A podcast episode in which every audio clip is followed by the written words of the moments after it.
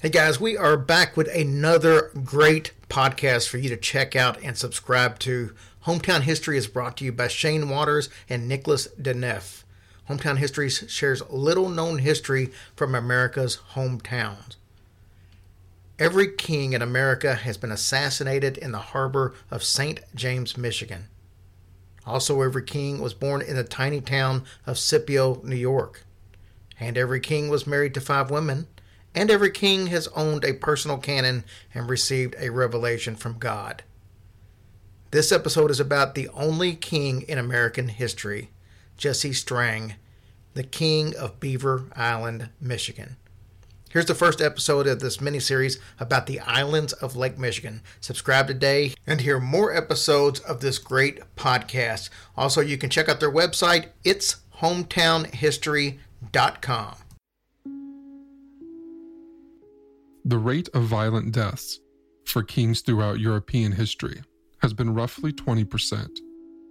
The rate of violent deaths in the history of American kings, 100%.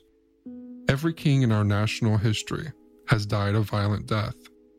The rate of murder among the kings of Europe, as opposed to battlefield deaths or bloody accidents, has been roughly 15%.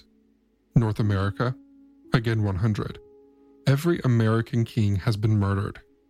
Stranger yet, every king in American history has been assassinated in the harbor of St. James, Michigan, and also born in the tiny town of Scipio, New York, and married to five women. And every king has owned a personal cannon and received a revelation from God. Stranger yet, every king in American history has been Strang. Yes, you heard me right. James Jesse Strang, the only king in American history.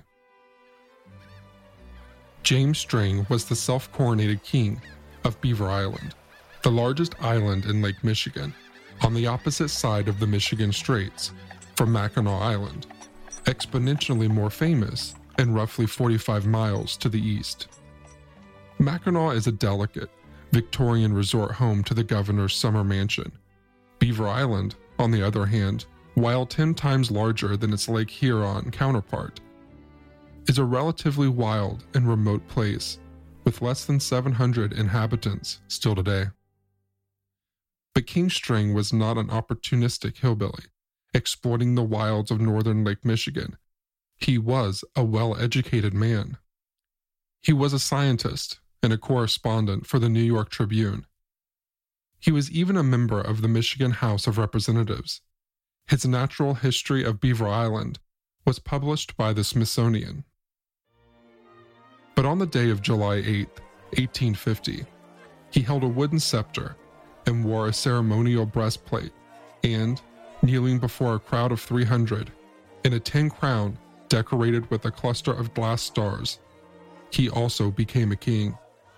And at least for that day, he looked the part donning a bright red flannel robe topped by a white collar with black speckles. The kind of robe you've probably seen in European royal portraits, with a touch of the Dalmatian coat of Cruella de Vil.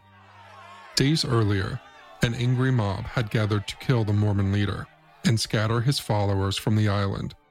But Strang was, as he tended to be, one step ahead.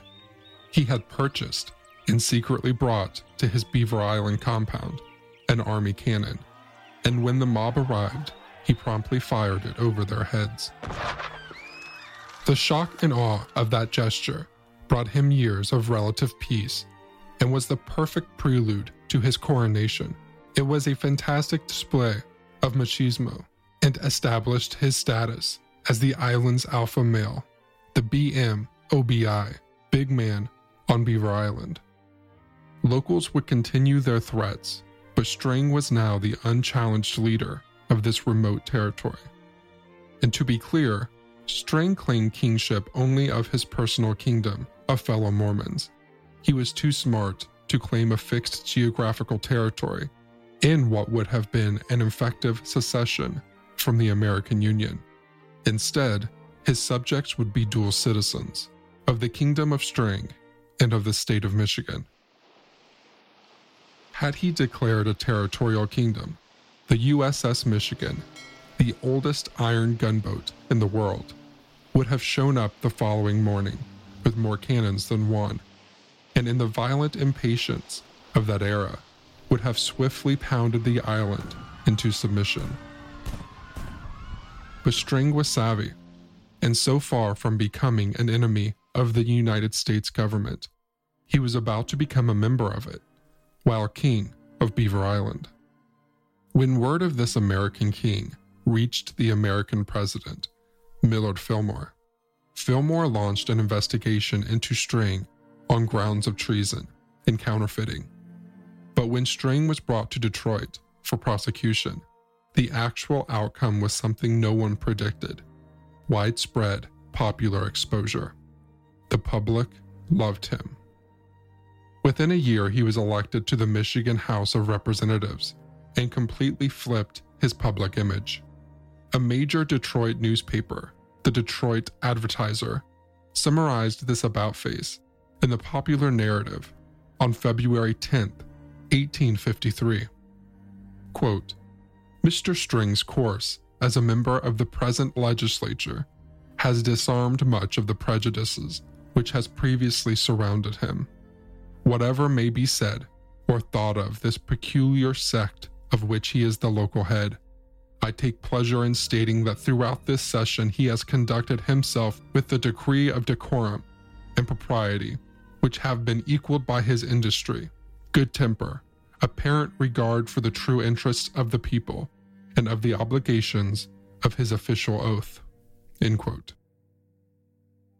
While in office, Strang contributed to the organization of the Upper Lower Peninsula and was one of the few people at that time looking out for the interests of Native Americans.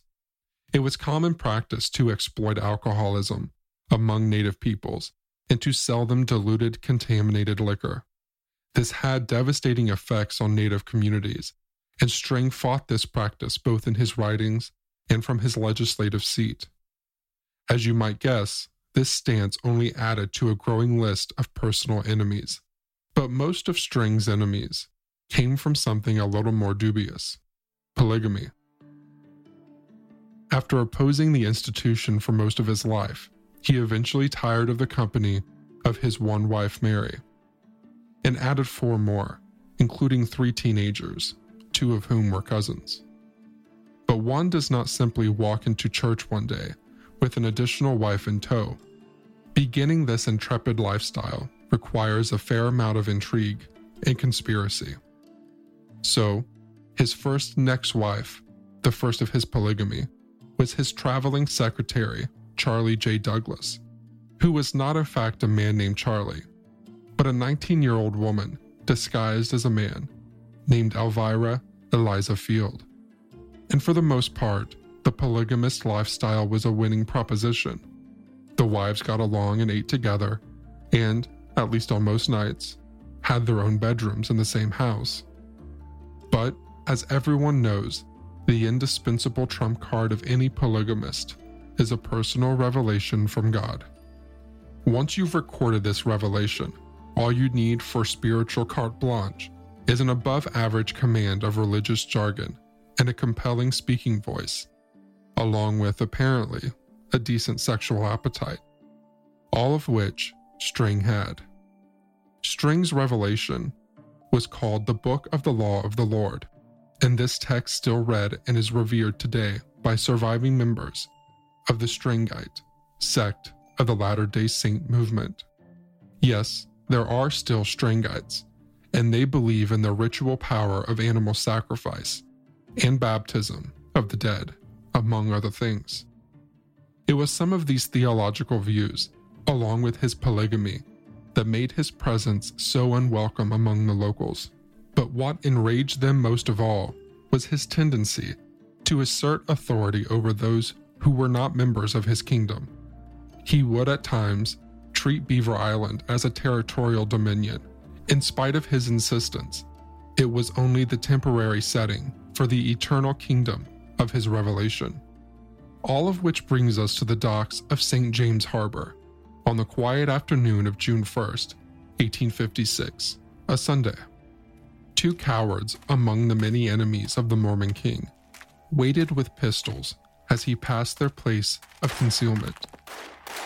Strang had, for many years, been warned of would be assassins, but refused to employ bodyguards, and he lived to regret his stubbornness. For 23 days, which is how long he laid paralyzed with a bullet in his spine. The other two bullets hit him in the head, one grazing him and the other lodging in his face. And the worst of it is, they shot him in the back. And as if to put an exclamation point on their case for being the biggest dirtbags in the state of Michigan, these two assassins, Alexander Wentworth and Thomas Bedford, proceeded to pistol whip this bloodied and paralyzed man, who, for all his eccentricities, had been no threat and had done them no harm.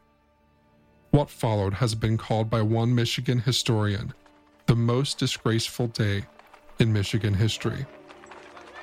All 2,600 Mormons on Beaver Island were driven from their homes like cattle and forcibly boarded onto steamships before being dumped unceremoniously on docks all over the coastline of Lake Michigan. This entire kingdom became impoverished and homeless in one day.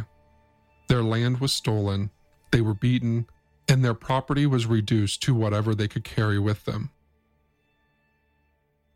The city of St. James became deserted and tenantless, and today has little evidence of once being the seat of an American kingdom.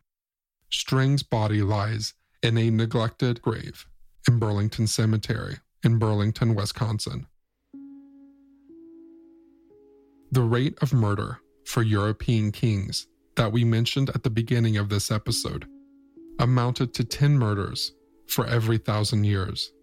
The North American rate, thanks to the cruel machinations of Bedford, Wentworth, and their co conspirators, is one murder every six years.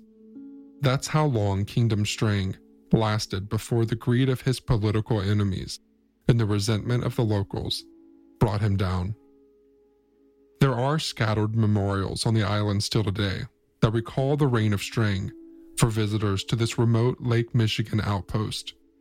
And the story of his kingdom and his sudden demise remains a singular drama in all the dramas of our national history.